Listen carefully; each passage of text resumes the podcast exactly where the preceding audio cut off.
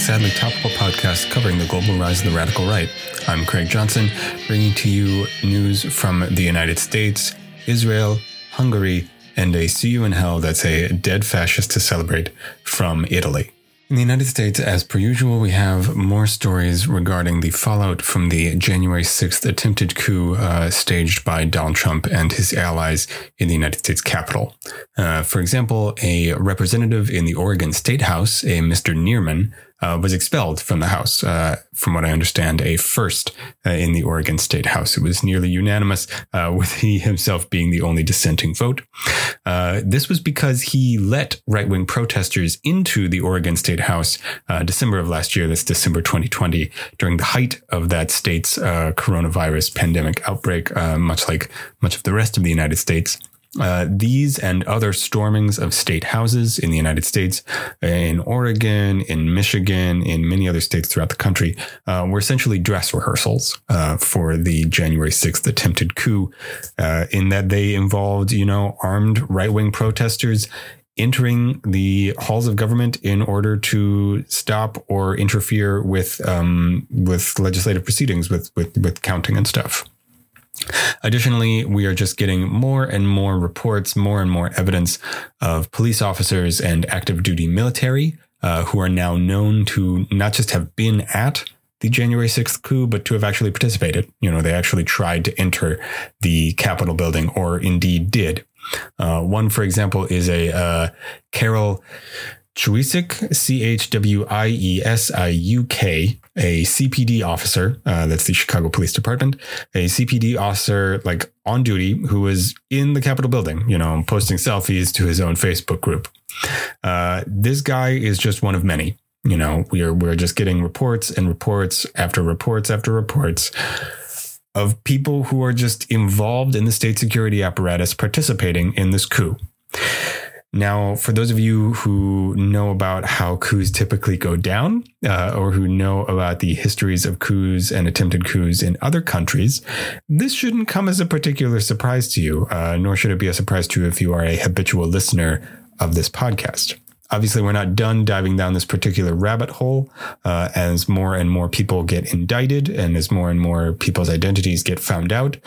But the thing to remember is that even if all of these people go to jail for their involvement in this coup, they are probably not really the people who planned it. And there are literally thousands, maybe millions of people like them who agree with them, who stood on their side, and who would potentially do this same thing again.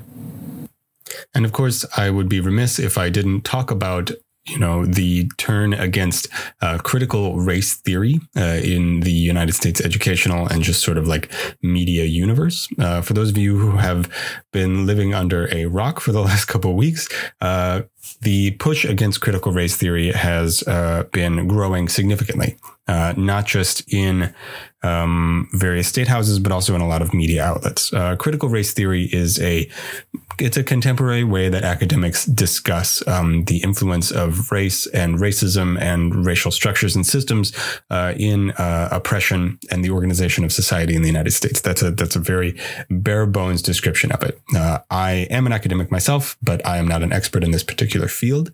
Uh, so I would suggest you you turn to people who actually are uh, to get better descriptions of this. Um, for the purposes of this podcast, however, uh, it's important to note that the right wing in the United States is using critical race theory essentially as as a boogeyman, as a straw man, um, because they don't understand it. They don't understand what it's for, what it means, or or you know what its significance is uh, to the history of the United States or the world. Uh, they're using it as an enemy uh, to galvanize support against uh, what they consider to be the you know the mainstream left or the radical left and their control of education and you know like like poisoning the minds of young children and, and shit like that. Obviously, this is disgusting and ridiculous, but um, the thing to note here is that they are gaining ground. Uh, for example, uh, NBC is reporting that the state of Florida has banned all uh, critical race theory, as they put it, uh, being taught in schools in Florida.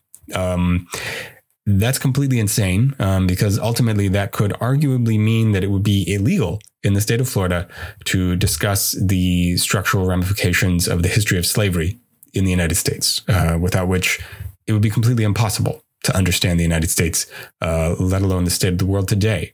Uh, this is an extremely disturbing trend. And as somebody who studies the history of fascism, I have to tell you that ignoring and erasing from history, particularly disturbing and terrible episodes uh, in the governance of a country, is a major part of how fascists control the narrative of history and and you know produce an image of a country that you know always is, always was, always should be honorable and noble, uh, even and in fact especially when it really isn't.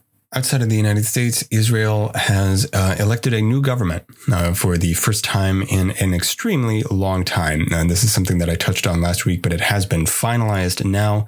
Uh, Netanyahu is no longer the prime minister of Israel. Uh, this reporting uh, that I'm reading is coming from the New York Times. Uh, a man named Bennett is now the PM. he is the leader of a well, a truly impressively multi-party alliance. it's quite crazy. Um, but he is the leader of a multi-party alliance that uh, invokes parties from the far left to the to the far right, or the even farther right, really, um, and also several centrist parties. Uh, Bennett is in many respects to the right of Netanyahu, although perhaps not leaning quite so much on um, the uh, the Orthodox Jewish communities in Israel uh, to the extent that Netanyahu did. Uh, they were a major part of Netanyahu's political coalition. Uh, Bennett is supposed to cede power to his uh, coalition partner, uh, a leader of a centrist party, in two years. Uh, however, most people think that it's unlikely that this particular coalition will last that long. so we'll just have to see. Finally, in Hungary, Hungary under Viktor Orban uh, whose right wing party, uh, Jobbik, has just dominated Hungarian politics for an extremely long time uh, and is uh, quite disturbing and very much a right wing party. Um, they have banned all instruction about LGBTQ people or issues and all discussion or, or mention or even just like imagery related to uh, LGBTQ people or issues on all television uh, before the watershed. So you know that's like like before eight or ten p.m. Often. Uh, this is from the Guardian. Uh, this is part of a longer term attack on LGBTQ rights in that country uh, by Orban's government. And it's also part of a of a big full culture war push uh, that Orban has been conducting for the last well, several years, um, consisting of a push against uh, LGBTQ people and and rights, uh, and also a racist push uh, against immigrants, um, and additionally, just like an attack on the left, on academics, on all sorts of things. Uh, he is going full right wing uh, in a way that was always transparently his goal, um, but is particularly disturbing given that his power is just growing as the country gains emergency powers during the coronavirus coronavirus pandemic. Uh, Orban is the real deal. Uh, he is an actual like para-fascist who is the leader of a major European state. Now, Hungary itself is not a particularly, you know, big, influential, or powerful country, uh, but as a member of the European Union, it has a lot of power and rights within that institution and on the continent. And the fact that they are just like, it, they can just do this, you know, they can they can just trample on the rights of people whose rights are ostensibly protected under European law is an example of how, uh, like the ideals of, you know, liberal neutrality that the European Union is essentially based on, um, without the kind of teeth that you need in order to protect those kinds of rights and institutions, uh, can be attacked from the right wing. And that is precisely what Orban and his allies are doing. Going to close out this week as I do every week with See You in Hell, a segment that celebrates the deaths of prominent right wing figures in history. Uh, this week we've got Julius Evola, an Italian fascist intellectual. Evola was born in Rome in 1898 and he studied but did not complete an engineering degree. Uh, he thought that it was, you know, too bourgeois. It was, it was, you know, too stodgy, too, too old. Uh, he turned to art and literature, uh, like many other disaffected young intellectual men at the uh, fin de siècle, you know, at the turn of the century time. He served in the Italian army in the artillery in World War One. Uh, and afterwards uh, turned to futurism and Dadaism post war, uh, but was eventually sort of uh, disaffected of these particular intellectual and artistic movements. He then turned to what he ultimately landed on uh, as his, you know, his his major intellectual position and and his, you know, his major focus and fascination, uh, which was essentially uh, anti-Christianism, neo-paganism, mysticism, uh, esotericism. Uh, these are intellectual movements and traditions that were really big, uh, especially among you know elites and like quasi elites of exactly Evola stripe uh, at exactly this time uh, in the late 19th and early 20th centuries. Uh, he was a sort of like neo pagan, anti Christian. Uh, he criticized the Catholic Church and wrote a lot of like appeals to the ancient world and ancient Rome and, you know, ancient traditions and the old ways. Uh, this is how he enters the fascist and right wing universe. Uh, although initially he was opposed to fascism and was actually opposed by the fascist party uh, because of his criticism of the Catholic Church, since, you know, officially the Catholic Church and the fascist party in Italy were, you know, working together. They, they had an accord uh, to allow themselves, you know, their their own spheres of influence and power. Um, Evola wrote one of his most influential books uh, in 1934. Uh, it's called Revolt Against the Modern World. Uh, again, this is an appeal to the ancient Golden Age, uh, to Rome, to pan Europeanism, uh, and an opposition to Christianity, essentially, uh, or at least related to Christianity's association with Judaism, because Evola was a effectively a lifelong anti Semite. Uh, so again, while Evola was initially skeptical of fascism and the party, uh, essentially because he was an aristocrat and an elitist, uh, whereas fascism is a mass political movement. It was in the Italian Fascist Party and remains to this day. Uh, Mussolini, however, uh, sort of turned toward Evola as part of his uh, rapprochement to racism, which was part of his alliance with Nazis during and immediately before World War II. Evola uh, provided a sort of ideological justification for this turn for Mussolini, um, because you know of the way that Evola talked about Aryanism and paganism and and you know Europeanness. Uh, this helped justify uh, Mussolini's combination of his like uh, just belief in the superiority of you know Roman that is Italian civilization, uh, which allowed a turn towards an opposition to Judaism, uh, Marxism, all those sorts of things. So so uh, Evola's ideology really like provides a, a point of unification. Uh, between what was Mussolini's Italian nationalism and an opposition to Judaism and uh, other kinds of internationalism. Uh, Evola used this position uh, now that he was in the good graces of the leader. Uh, he actually helped Mussolini significantly uh, late in the war. Uh, especially, he greeted Mussolini personally uh, when Mussolini was broken out of the prison that he was initially held in when the Allies took most of southern and central Italy. Uh, he worked in the Italian rump state, uh, that is the sort of like puppet government that the Germans set up uh, when they broke Mussolini out of prison uh, and was permanently paralyzed uh, by shrapnel, uh, paralyzed from the waist down in 1945, uh, while he was staying in this rump state trying to help out Mussolini. Uh, made it out of the war. Uh, he he was not, you know, majorly prosecuted or majorly sought uh, because he was, you know, effectively like like an aesthete. You know, he was an intellectual. He he wrote a lot of books. That was his crime.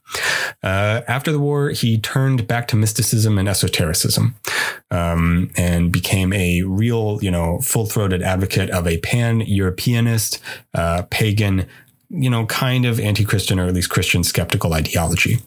Uh, he worked significantly with the post-war Italian right, uh, which earned him some criminal investigations uh, in 1951. Uh, he was put on on trial for his involvement with these neo-fascist organizations, which were, of course, illegal in Italy uh, after the fall of fascism, uh, but he was acquitted. Uh, the other real important thing to remember about Evola is that he wasn't just influential in Italy. Uh, he was significantly well read in Germany as well during uh, the 30s and 40s. And because he, you know, he's an intellectual who escaped Nazi and uh, fascist falls uh, during World War II, remains influential to this day, um, not unlike the intellectual I talked about several weeks ago, Carl Schmitt. Uh, Evola is extensively read uh, by a lot of people who, you know, are essentially the same type of person, right? Uh, hyper educated, elitist, um, you know, people who believe in a sort of like civilizational struggle, you know, that, that the, the thing that the West needs to do is to remember its ancient and venerable traditions. Uh, one such person who is a big noted, like on the record, he just like says this shit, fan of Julius Evola is, uh, Steve Bannon, uh, arguably the architect of Donald Trump's victory in 2016 and a major player on the right wing in the United States today. Uh, so yeah, Evola made it out. He continued to be an intellectual. Uh, he escaped criminal prosecution and died the 11th of June, 1974 in Rome of heart failure. So Julius Evola, we will see you in hell. All right, that was 15 Minutes of Fascism, a sadly topical podcast covering the global rise of the radical right. I'm Craig Johnson, thanking Sleepy Kitty Arts and Sleepy Kitty Music for our intro, outro, and graphics. If you find this podcast helpful, educational, you know, yada yada, please like, share, and subscribe, and share it with friends, families, and comrades. Um, if you found it particularly useful, check out my Patreon at patreon.com slash 15 minutes of fascism. That's 15 minutes of fascism, all one word. And if you have any questions, you know, things you want me to dive into, things that you need clarification on, or things that I messed up on uh, that you can correct me on, uh, please email me at 15 minutes of fascism at gmail.com. All right, I'll talk to you next week.